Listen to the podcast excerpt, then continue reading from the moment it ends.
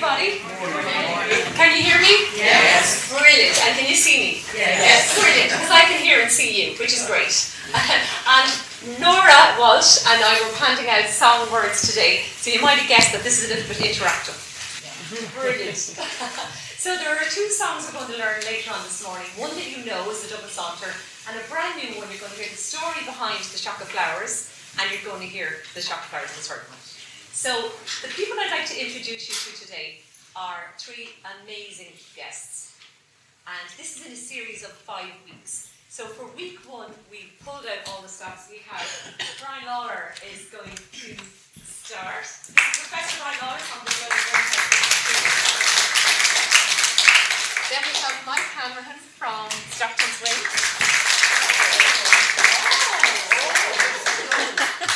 oh, yes, and Mike Cameron has also been through the Global Brain Health Institute. She's going to tell you a little bit about how the whole worlds of music and brain health collide. And we have Norah Walsh. Norah Walsh is a musician, a composer, and the musical director of the Forget Me Nots Choir. so we've got three amazing guests, and we're going to kick off by first of all explaining what is the Global Brain Health Institute. So my name is Karen Johnson, and I'm a senior fellow in the Global Brain Health Institute. So what's my involvement in all of this? Well, my mum had Alzheimer's. So when she was diagnosed, first of all, uh, our whole house went very silent, as it does. And when conversation stops, kind of everything in a house stops a little bit.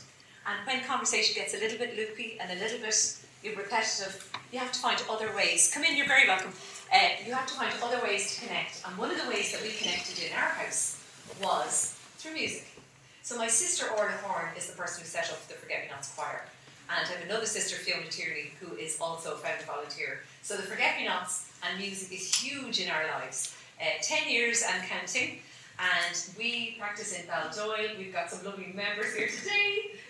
Take away. and Baldoyle has become a place where people speak quite openly about living with dementia because we just all talk about it. So this is part of why we're doing this series, this five-week series, is to reduce the stigma of that word dementia and to raise awareness uh, about brain health. Brain health isn't the opposite of brain disease. brain health is like physical health, like heart health, like mental health. We all have it. We just don't talk about it enough. And then we think about our brains as being something, a different part of our body. If our brain is healthy, we're healthy. So we're going to have loads of different ways over the next five weeks that you can connect with yourselves, with your community, with your family about your brain health. So today we have our three amazing guests. If you haven't signed up for the five weeks, we have loads of different guests. Pick up one of these on your way out. Next week is all about hearing, hearing loss, tinnitus. If you know anyone who has a little bit hard of hearing or if they have tinnitus, please tell them all about it. We've got experts here next week. Uh, the week after that is poetry, the week after that is art, and the week after that is dance. So, you know, we've got some wonderful things coming up. So now I'd like to introduce you to one of my favourite people in the world. It's Brian Lawlor. Okay.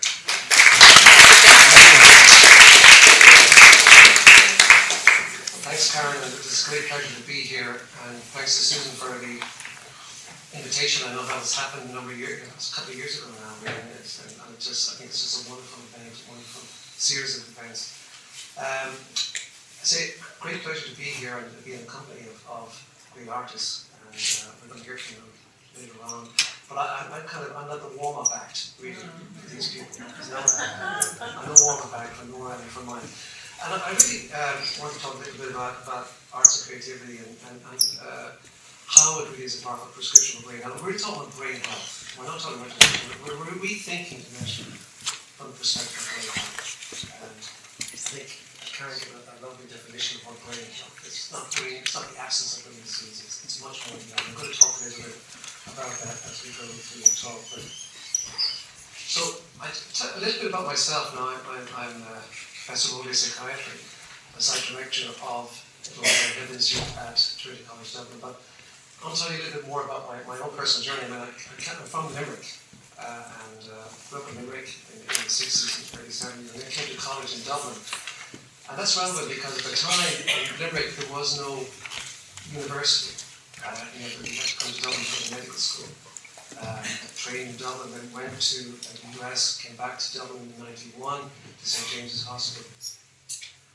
And, um, and that's really where I got very much involved in the area brain health and dementia. I was really looking after people with dementia, setting up services for dementia, memory clinics. And really, I was dealing primarily with people who were actually, who had the problem. Uh, but since, since 2015, I've been involved in, in the Global Brain Health Institute, which I'll tell you more about. And really what we're looking at is not just looking at care and helping people live better and live well with dementia, but also looking upstream, looking about how we can prevent dementia.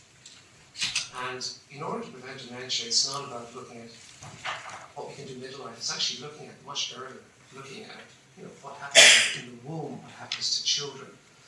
And there's so many, many things that we can do, so many risk factors that we can look at and address, so many steps that we can take to improve brain health, to build brain health, and to try in that way to prevent uh, people developing dementia later.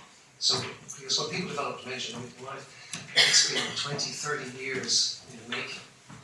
It doesn't happen overnight. Dementia doesn't happen overnight. Problems with brain health don't happen overnight. So that's really where you have to focus much, much earlier. So that's a little bit about the journey, and I think some of the things I've told you there are relevant to what I'm going to talk about. Because uh, we're here uh, dealing with music, uh, I, I, just wanted to ask you, any, do you anybody remember this group? Uh, this yes. Yeah, okay. What song do you remember from Horslips? Hmm? On Carrick Shout it out. Darren too. So that that brings back memories, doesn't it? Yeah. Happy memories. Your brain's been activated now as you think about that.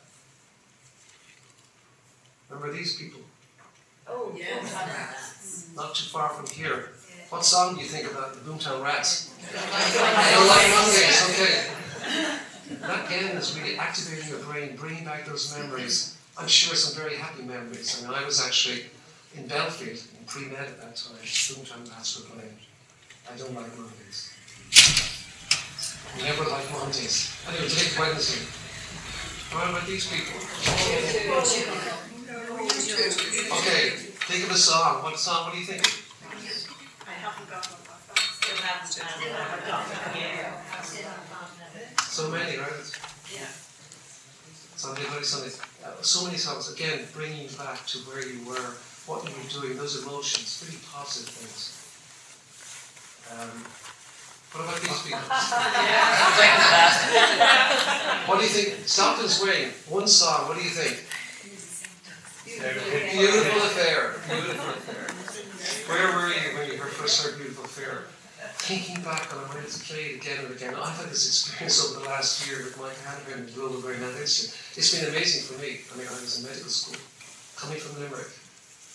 These people down there in Doolin developed starting up, starting up, a beautiful affair with so many for all of us. It brings back so many happy memories. And I know that my brain is just so activated when I hear beautiful affair. It brings back so much.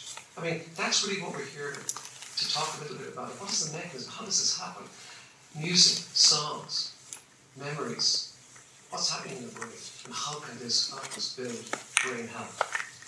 Just want to talk about, just briefly, and you're probably aware, Chuck Feeney uh, Life Philanthropies who really made a huge difference to Ireland, to modern Ireland. He was involved in the peace process. He revolutionised, revolutionised and reimagined third level education here in Ireland. Invested all uh, universities here. Um, he was the, um, the person behind uh, the Atlantic Fellows and the Global Brain Health Institute. Um, my own city, Limerick, there was no university. I came to Dublin to go to university, then to medical school. It's different now. Limerick has been transformed because of what Chuck Feeney did with Ed Walsh down in the University of Limerick. So, so much to be grateful for to Chuck Feeney and to Atlantic Philanthropies because they really were very much involved in transforming uh, modern Ireland. And, uh, you know, he died yesterday at age 22, and as I say, uh, we can't forget. So that brings me to the Global Brain Health Institute where I work, and where Karen uh, and Mike uh, have spent a year in residence and now are Global Atlantic Fellows. So we were founded in 2015, and again it was through Chuck Feeney and Atlantic Philanthropies. And there are two founding sites, one at Trinity College Dublin and one at the University of California, San Francisco. And we're at the hip. We, we, we work across the two sites. And the focus is really on, on brain health and dementia prevention. So the wicked problem of dementia is being reframed and rethought about in terms of life course brain health. And it's a very positive message because we, we really believe that there are things you can do to prevent dementia. And we'll talk a little bit about that. Um, but also, even if you have cognitive impairment or if you have dementia, there are still things you can do. There's an approach that you can take. If you take a brain health approach, I think there's a really good opportunity to try and stabilize um, cognitive impairment, even if you have dementia, and to, to live well, live better. And one of the very interesting things that we do at the Global Brain Health Institute is that you see that people like Karen and Mike, I mean, they're not scientists, they're not neurologists, they're not psychiatrists, we have neurologists, psychiatrists, neuroscientists with us, we have architects and engineers, but we also have people from the creative arts space. Because we believe that we need to tackle the wicked problem of dementia, look at brain health across the life course. You have to bring people from all walks of life, from all disciplines, from all professions, if we're really going to change the narrative around dementia and reframe and rethink dementia from the perspective of. And we've been up and running now since 2015. We have our eighth cohort. Uh, Karen, you were in the 2020. Which cohort was that? Fifth? The one. Fifth. It was the best one, was it? Yes, the best one. And then the next best one was the one Mike was in. He was the yeah. seventh. But we're in our eighth cohort now. We've got over 200 people all over the world. And uh, we, we hope to get to 600 by the time the funding runs out in 2032, and, and we hope that it's really may be able to keep going longer. Um, and when people join GBHI, they do a one-year residence here in San Francisco, but they're fellows for life. So it's a, we have a, a, an alumni program, and really uh, the outreach and work that we're doing here is, is really very much part of, of, of this lifelong fellowship about giving back and contributing. So again, just brain health. I mean, it's Karen said it's a new heart health. I mean, I think if I was standing in front of you 50 years ago, I do remember when I was an intern, you know, people talking about the potential to prevent heart attack, because when I was an intern in the matter, people were dropping dead right, left, and centre from heart attacks. Now, it's not really happening now because people have taken uh, sort of heart health approach. I mean, and uh, at that time, 50 years ago, people were saying, well, you know, if we take uh, uh, measures, if we change our lifestyle, we can prevent heart attack and stroke. And it was like a voice in the wilderness. People didn't believe that. But in fact, that has been the case now. The numbers of deaths from heart attack and stroke have fallen very significantly, not just because of statins, not because of interventional cardiology, but primarily because of lifestyle changes. And we believe the same is possible uh, for dementia. By changing lifestyle across the life course, there's the potential to um, decrease the risk of people developing dementia. So Brain health is not the absence of brain disease, it's not the absence of dementia, for example, because you can have brain health with dementia. It's about really getting the most out of your brain. And, and here today, you're getting the most out of your brain. You're socially connected, you're stimulated, you're getting new information, you're curious. But it's also about uh, uh knowing what the risks are to your brain across the life course and reducing those risks so that you can protect them and, and build what we call this reserve. And I think this is where music and creativity comes in. It does build reserve in your brain so that if you do develop pathology, you can battle against that pathology. And I, I liken it to your pension, your brain health pension. So, you know, when you're trying to get a pension, you should be investing early on in life, right? And if you want to have a brain health pension, you've got to invest early on, right across the life course. You can still do it now, and you should do it now, but you should do it as early as possible to build your reserve. And Karen says it's the most your brain, it's your most important asset. We think your heart, you know, everybody says the, the, you know, the beating heart is your most important. In fact, your brain is the most important asset that you have. And, and again, one of the things we've learned through science over the last 20, 30 years is that your brain is plastic.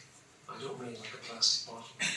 I mean it's plastic. You can make it grow. You can stimulate it, and your brain can increase in size and in function because you can build nerve cell connections. And we thought that just could happen in childhood you know, in the first 5, 10, 15 years of life, you know, when the brain is mature. But we now know that you can still grow cells and have plasticity late in life. And even if you have cognitive impairment dementia, there is a degree of plasticity. There are things you can do to build your brain. But it's important to know what these risk and protective factors are um, for your brain.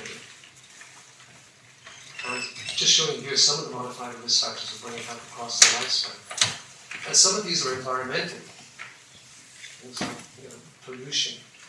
A prenatal environment is really, really important. You know, if the fetus, developing uh, uh, child's brain is, is exposed to toxins, they really start off on the back foot. Um, things like alcohol, education, very important, diet, smoking, uh, traumatic brain injury, um, medical problems like hypertension, diabetes, um, depression, anxiety, stress, these all can impact on your. That's a negative, but the positive is that if you address these issues, you can protect the brain. Loneliness, social isolation, but of course the opposite of that is what you're experiencing today, social connection. That can protect your brain and decrease the risk of dementia. But it's not just midlife or late life, you've got to look at these risk factors and protective factors early on. So again, about GBHI, we really do believe, and this is how we're different, we, we believe that you've got to embrace arts, creativity, music for brain health. Uh, so it's arts and science, it's not arts or science. You, have got to, to do both. And we're going to talk a little bit about you know, the mechanism and the potential, the benefit of arts and creativity. And you're going to experience it today when you listen and hear and participate with Karen and Mike and Norah. So let's talk about hope because sometimes when people think about dementia, there's a sense of hopelessness, and I think that arts and creativity offer great hope for brain health. And arts and creativity can be for everybody. Now we've got some really talented artists here, but what I understand uh, through working with GBHI is actually creativity, um, small c. We can all be creative, and it's been beaten out of us, unfortunately, uh, through, through our schooling. Um, and I think that you know we can be all be creative right across the life course, even now. That creativity can be very important for your brain health, but it is for everybody. It's not for the chosen few. So it really involves and includes people, um, which is really important. Everybody can participate. And it's about what you can do, about the process. It's not what you can't do. And I've seen amazing, some of our fellows work in care environments and bring for example, Bonnie Hope, who you won't get to meet this time, I think. No, not this time. Uh, she brings professional musicians into care homes. And if you see what happens in those care homes, not just for the people living there, but their families, but also the, the informal carers, you know, you know, it's amazing the actual life that is just infused into those settings. The joy, the happiness.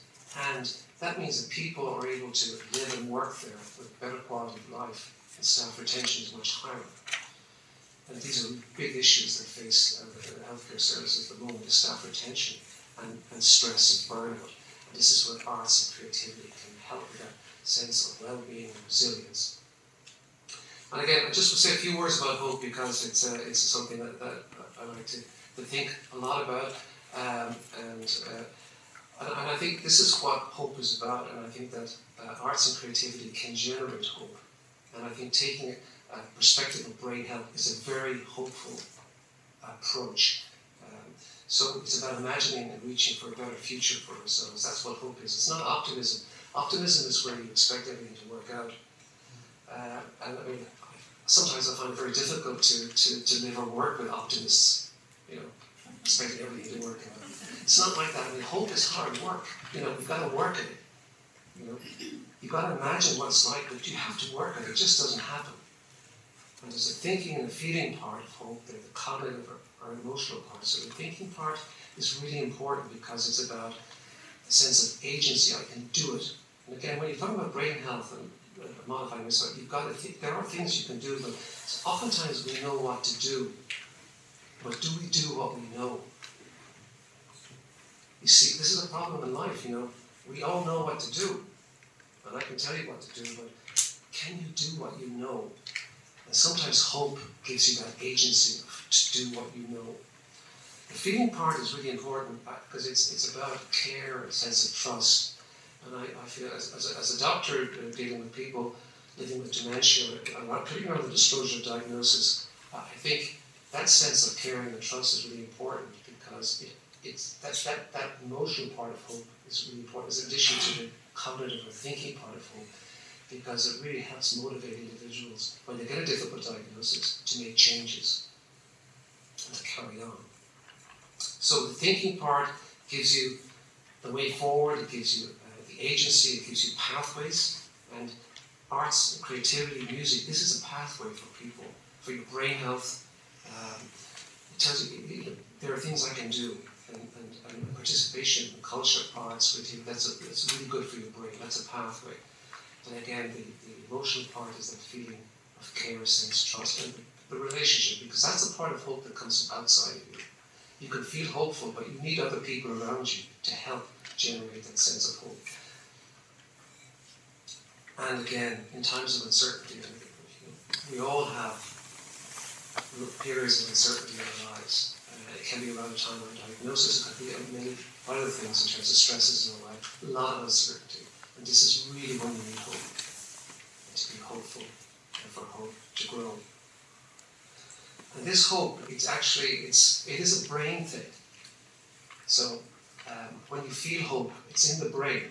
Some part, some of it's coming from outside, but it, it is happening in your brain. It's in the brain and it works for the brain. And when you feel hopeful,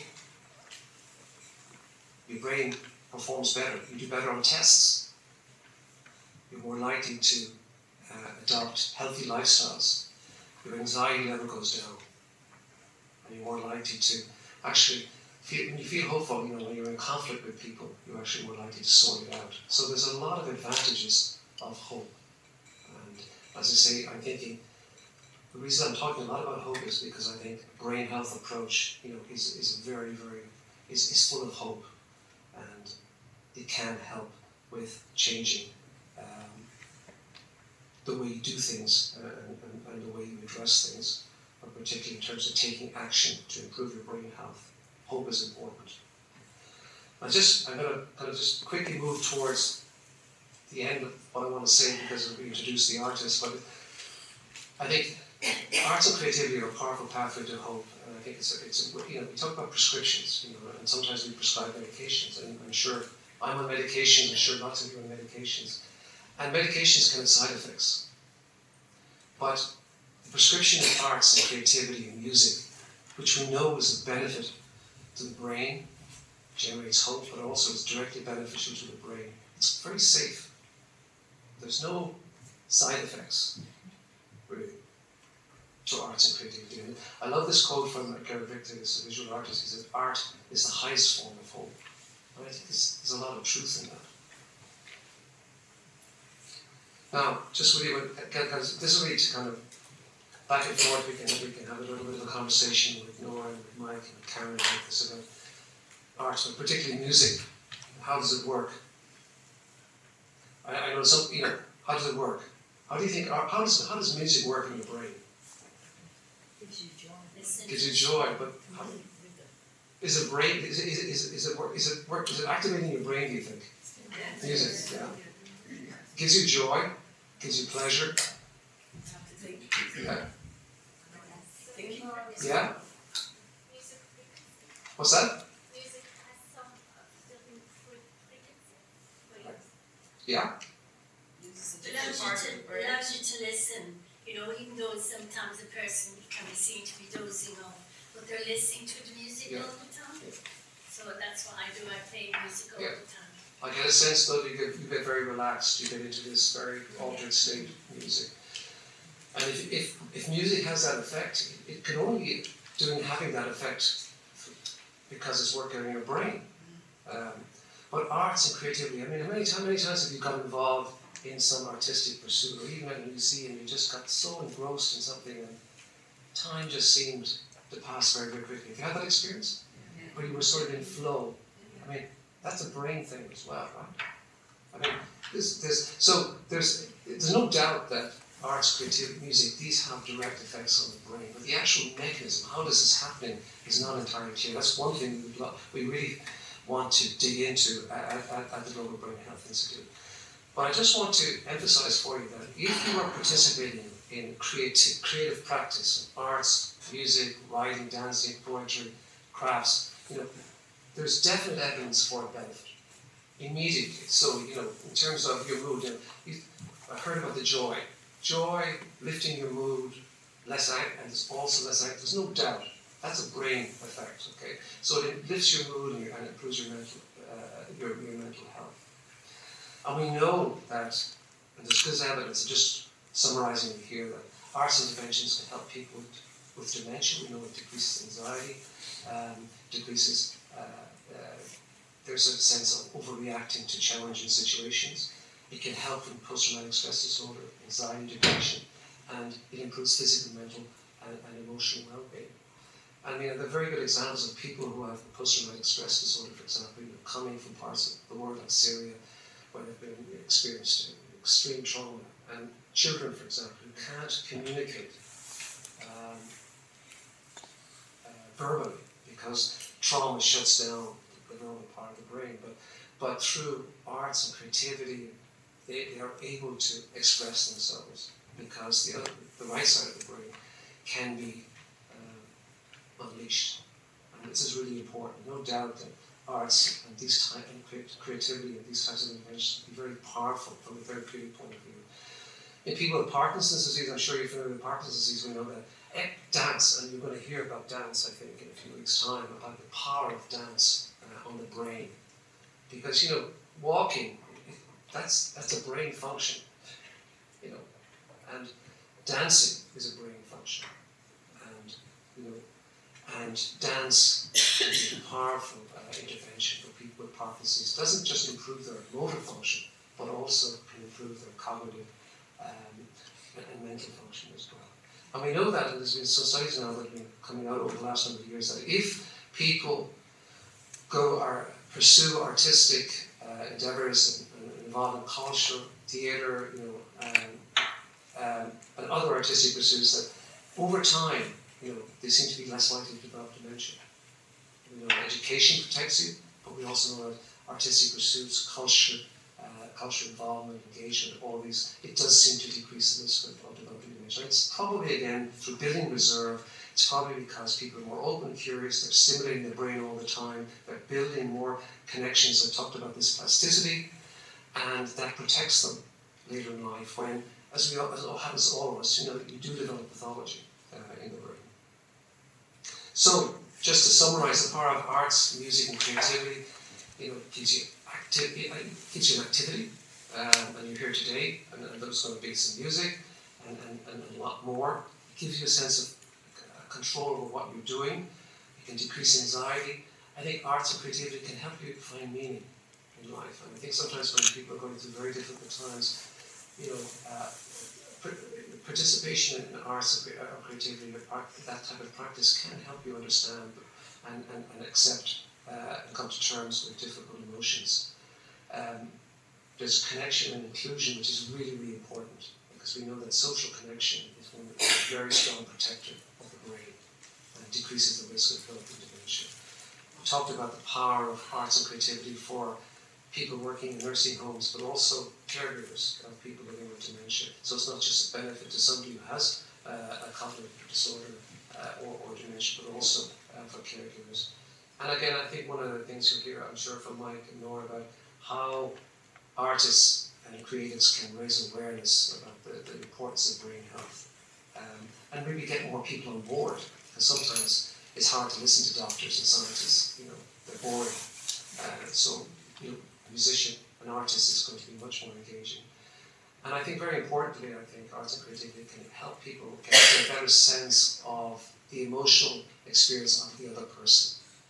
Because it does, art, artistic um, uh, creative, creative practice does tend to grow empathy, which is really, really important. So, we, you know, we, said, we, talked about the music, and we said we trying to remind you about the music of Horslips and Stockton's Wing. And, and what does it do when you hear that music? So when you listen to that music, and you're going to listen to music and you're going to participate uh, singing today, what does it do? Well, it gives you, it does give you a full brain workout. And the blood flow, you know, just when you exercise physically, what happens? The blood flow increases to your muscles. But when you uh, sing uh, or listen to music, your blood flow increases to your brain. And but it's to all of your brain. But very interestingly, what also happens is that, you know, again, think about Stockton's Wing, A Beautiful Affair, that reinforcing effect, what happens is actually dopamine, uh, which is a, reinforcing hormone, is released.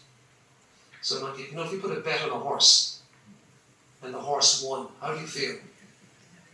Get a bit of a, yeah, that's dopamine, okay? So when you listen to a song and you like it, you really like it, you feel the joy and happiness, there's a, there's a shot of dopamine there as well. Okay? But also you get release of this other happy hormone called serotonin. Again, that's why we talk, uh, one of, one of the people here said joy, I feel joy.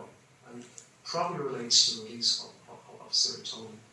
Your stress hormones tend to go down, getting very relaxed, less anxious. Also, your blood pressure goes down. So, huge benefits from uh, how music uh, affects the brain. So, there's a lot of evidence now that uh, this participation in music, listening, singing, choir, all of these things that are really good for your brain health and, and can build reserve. I said, I said to Mike, I don't know, I'm trying to get into inside their brains. It's a very hard task. I tried to get inside Mike's brain over the last year. It's impossible. um, in fact, I've delivered PowerPoint today very poorly, and you know, it's, he, he believes it's death by PowerPoint. No PowerPoint. and I decided I was going to show PowerPoint anyway today, despite it. But the, musician's brain is different, uh, you know, and, and I guess people, you know, you can, there's a, People believe to some extent that creativity resides more on the left side, language function on the right side, but, but, but it does seem like if you are playing it, does, I'm not saying you have to be a world class musician, but if you play a musical instrument, your brain does seem to be wired a little differently because you seem to build more connections um, in different parts of the brain, called the brain and white matter. You do build more. So there's a lot of there's a lot of talk at the moment about you know it's good to learn a new instrument, do something new because that can actually build new connections plasticity. But it does seem like a musician's brain has more connections. Um, and, and really, one of the value why, why musicians keep playing, I think, is because they they keep getting this reward. You know, they're not just doing it for you, they're also doing it for themselves because it feels good to perform, to play, and that's probably related to dopamine release. They generally tend to have overall better brain health and some cognitive abilities are better because parts of the brain are, you know, the motor parts that reflect, let's say, playing the guitar. That's fine, fine skills. I mean, that does is reflected in the brain structure. So, I'm not suggesting that all of you after this um, uh, um, event learn a new instrument. You know, who knows? Why not? I mean, uh, is anybody trying to learn a new instrument at the moment? Yes? Okay, one. Maybe there's going to be more because uh, it's a challenge. It's a brain health challenge, but it's a good brain challenge. It's like learning a new language. Anybody trying to learn a new language? Yeah. So that's the same. Okay, learning an instrument is another challenge. So, uh, but it, it's really good to challenge your brain because your brain is still plastic. So I think I've, I'll, I'll finish with this uh, statement. I think that I really do believe that it's arts and science is where we need to be. We need to be working together. We can build brain health together, uh, and really turn the fear and stigma out dementia inside out. We think dementia from the perspective. It's a much more positive, much more hopeful narrative. It's the way to go. And um, keep learning new instruments, keep learning new languages, keep coming together, uh, keep exercising, um, watch your diet, watch the amount alcohol. If you still smoke, stop. Um, and uh, you know, follow the good brain health advice. Uh, but I'm sure, you know, I'm speaking to the convergent here. It's the other people who aren't here that we need to, the people who aren't in the room, they're the people that we need to uh, connect with and touch. But perhaps you'll talk to them when you get out of here. So thank you very much.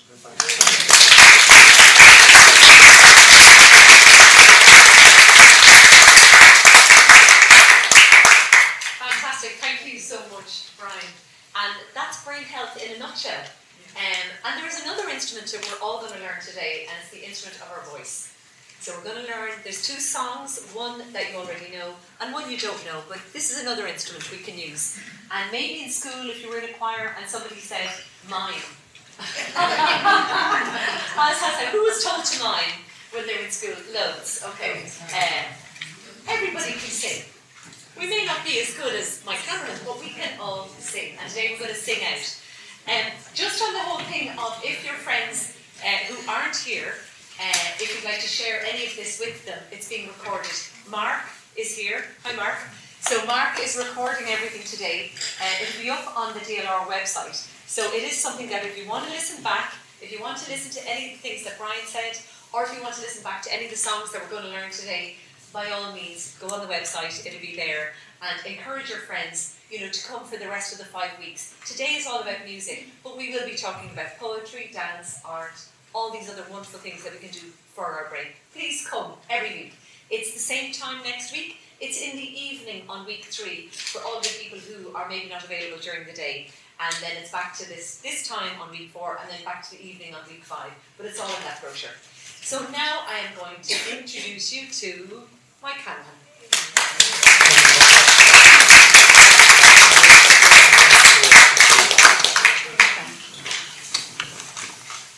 Hanrahan.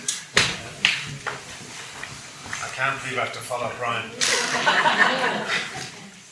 uh, that's a tall order. Um, I had an amazing year at the Global Brain Health Institute in Trinity College. Um, I often said to people when I left school, I actually ran out of school.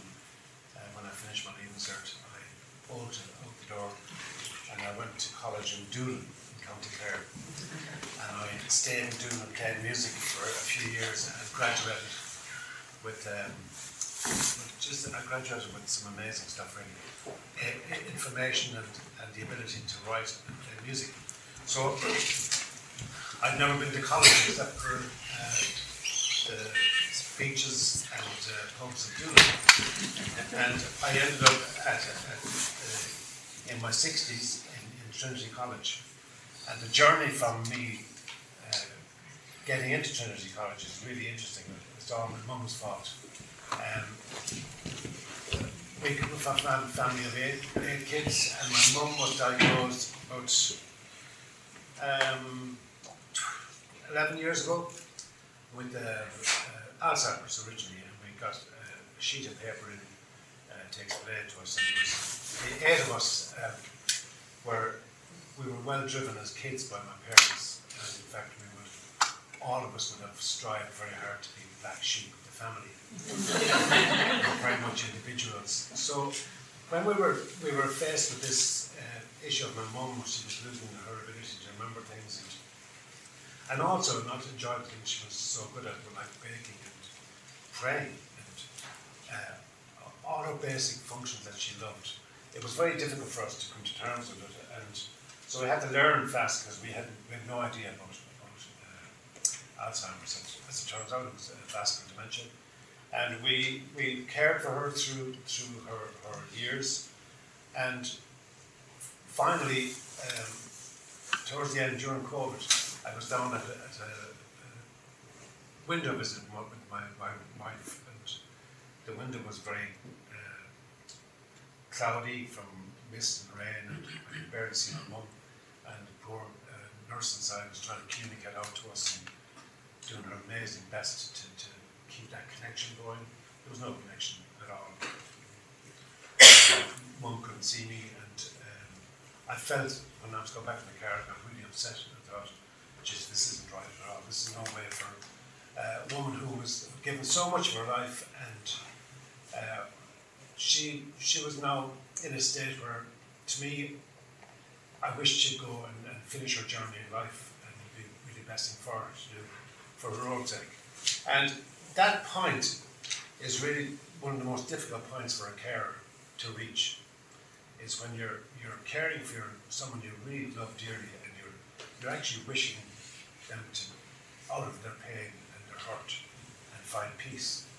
And it's a very difficult uh, position to find yourself in, and I found myself in this, so I decided to write about it.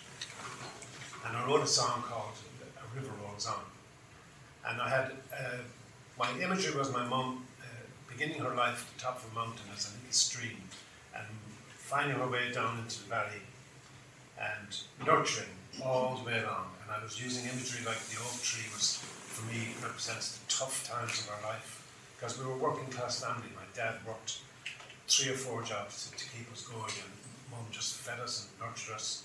We had a, an idyllic childhood. But she also took time to care for everybody else. And she cared for my aunts, my uncles. She was always there. She was just the most amazing woman.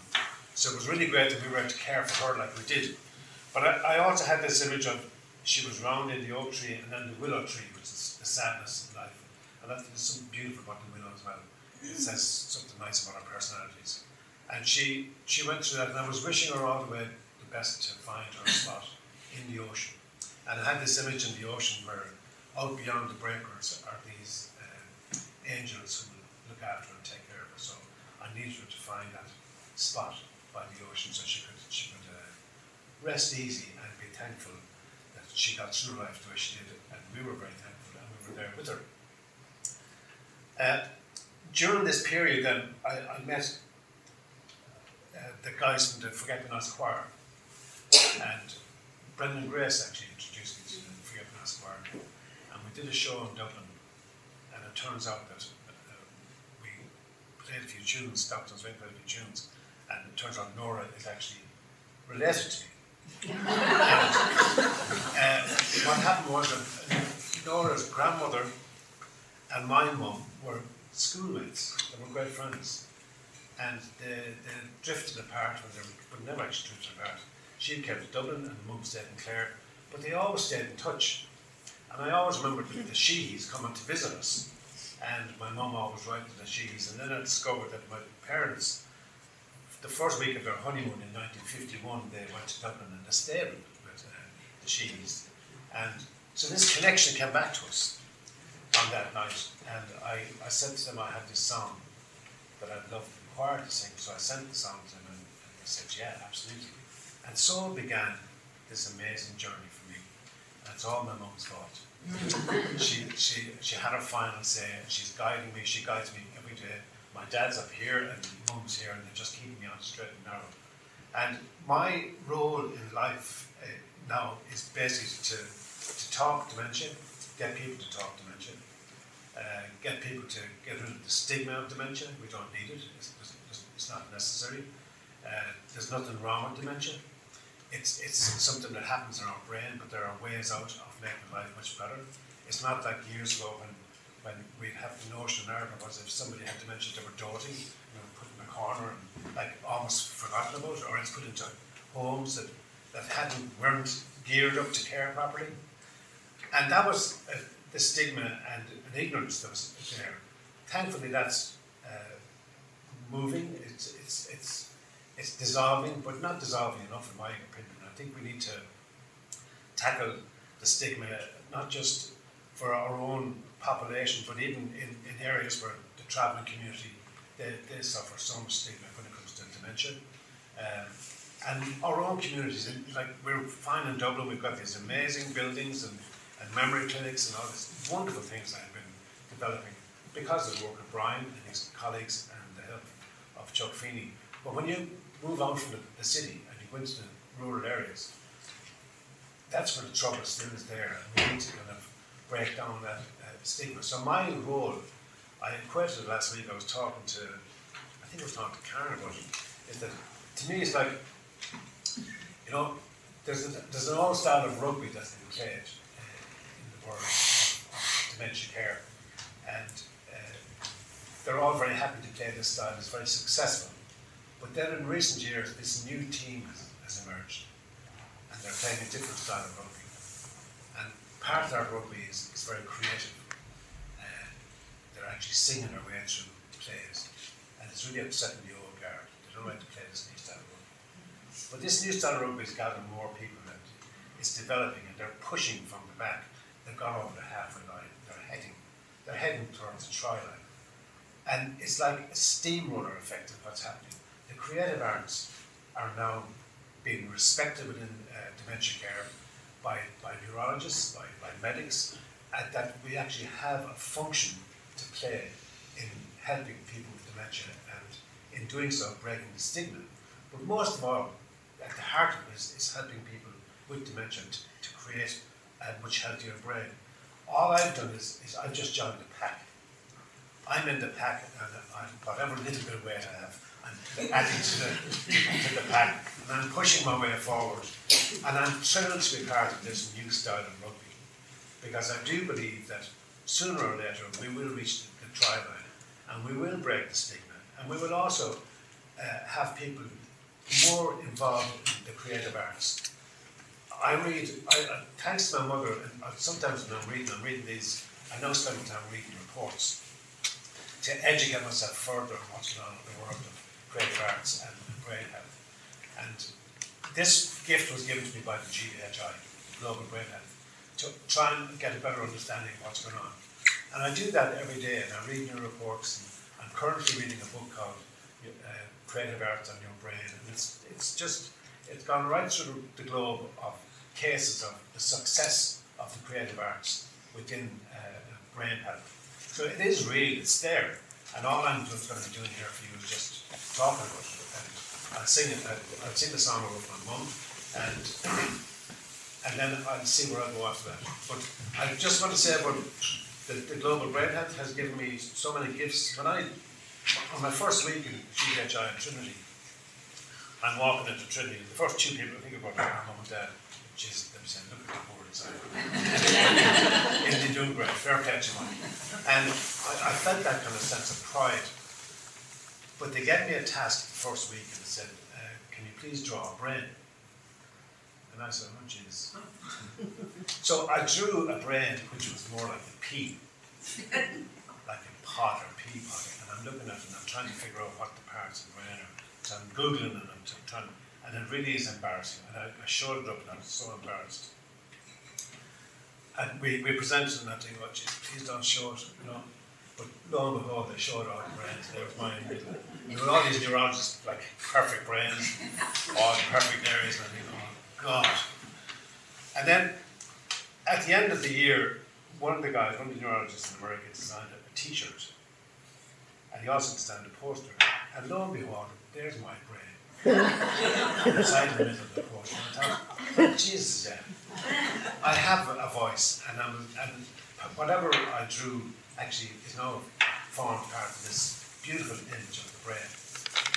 And what really, what was so beautiful about my journey in, in with my cohort was I actually started asking the questions about um, what parts of the brain are there, and they started teaching me in, in the classroom during the day. And I was talking to neurologists, and, and they were showing me, well, this is what happens in the amygdala, this is what happens in the thalamus, and all these names. I thought, geez, they're lovely names. As a writer, I think, oh my God. So I started creating a short story about battle that went on in the. And suddenly the brain became an island, and uh, the Jira became a village. Uh, the, the pons became uh, which is back here, pons, we don't show off the pons became a, a, holiday resort for this guy called uh, Colonel Lucas Carillius. And Lucas Carillius, Locus Coeruleus is a part of brain that's very important, but he became a, a, guy called Lucas Carillius. So this story is about uh, brain, a, a, woman who come into us to talk about, she had acquired brain injury and she lived with for 18 years and she got through it. So I thought, how do I write about how the brain, the power of the brain to heal itself and look after itself and, and get somebody back to, to full health? Because I thought it was a powerful story. So I wrote, I'm writing this short story, and as it turns out, I'm writing seven short stories, uh, being funded by the GBHI and the Alzheimer's because I applied for the grant. That's my next stage in my uh, development as a creative artist. But what I learned from my cohort was to understand what I was going to write about. And my initial reason for going into GBHI was I need to understand more about brain health if I'm going to talk like I'm talking today. I need to have some kind of understanding and feel confident that I can that I'm not uh, making things up as I go along. And that's what GBHI has given me. It's given me that education and confidence uh, to go out and be a leader amongst all the leaders that we have and try and get people to talk nice things about dementia and the positive aspects that are there for people to live with dementia because believe me, playing music and dancing, miming, you know, making masks, anything at all, any sort of artistic uh, endeavours is really good for the brain. And I know this since a kid. I've been playing in, in care homes since I was a child, and I've always seen that. And I talk to Brian about these moments that I see them as meaningful moments of connection that I've seen all through my life when I when I go. My parents would encourage us to go and play, and we played for all sorts of care homes, and that connection see in the eyes. And I saw that connection in the eyes of my mum. So many times when when she her lost her kind of ability to, to be verbal with us, we played music, and that was my connection. So I was able to talk to mum through my music and through her eyes, and that to me was worth any amount of gold in or tea in China, whatever it is. So this song is really this is my, my tribute to moments. And people think it's a sad song. It's, it hasn't become a sad song for me at all. Uh, we released it with the choir on the 28th of May. This is really bizarre. Uh, we recorded the song during COVID. uh, we, when we got a break in COVID, uh, the, my, the, the, my friend, the director and producer said, we need to do a video, but I'm going to need to get the guys down in Strand at 6.30 in the morning in July. You were delighted about that. Yeah. he said, I, I, I, don't expect them all to come out. He said, you know, we'll, we'll, we'll like, get a few so it looks good. Um, so we arrived into Strand. There was, there was 50 plus people there, ready, ready to rock and roll on the beach, and we did the video.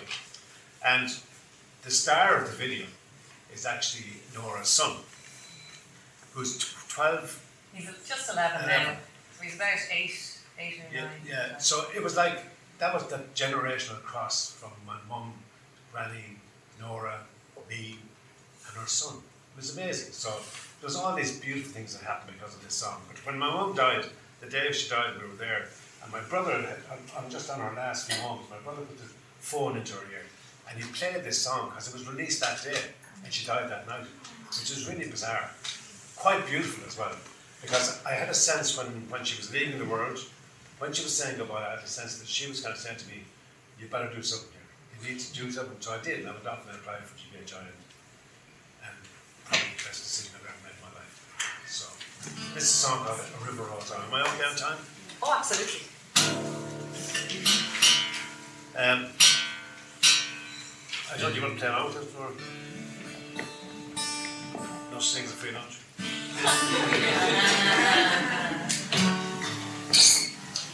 a free lunch?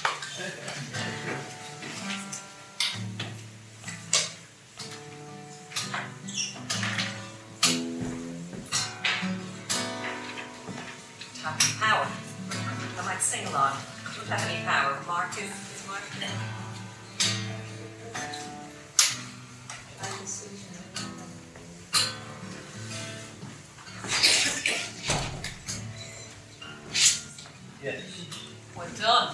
Technician. Just on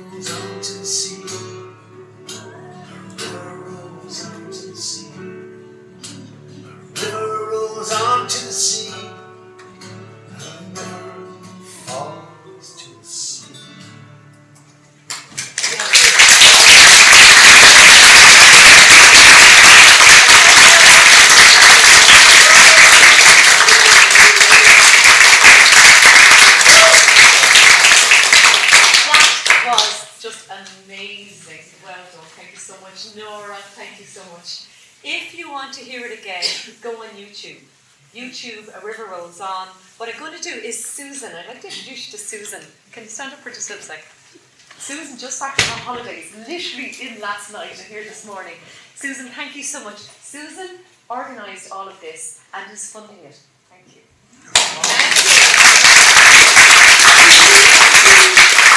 Recognise the funders in the world.